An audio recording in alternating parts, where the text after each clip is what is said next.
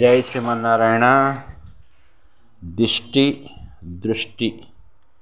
దిష్టి దోషం పోవాలంటే ఏం చేయాలి?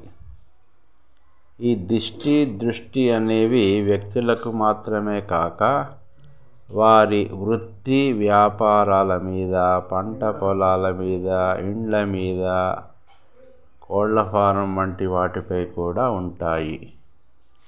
అంటే సకల జీవరాశులకు పొలాలు వాహనాలు గృహాలకే కాక అన్ని వ్యాపార సంస్థలపై దిష్టి ప్రభావం ఉంటుంది.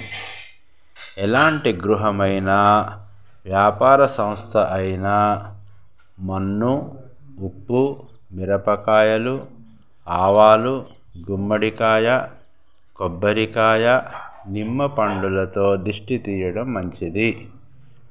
శనివారం సంధ్యా సమయాన సముద్రపు నీటితో కానీ గోమయంతో కానీ దుకాణాలను ఇళ్ళను శుభ్రం చేయాలి.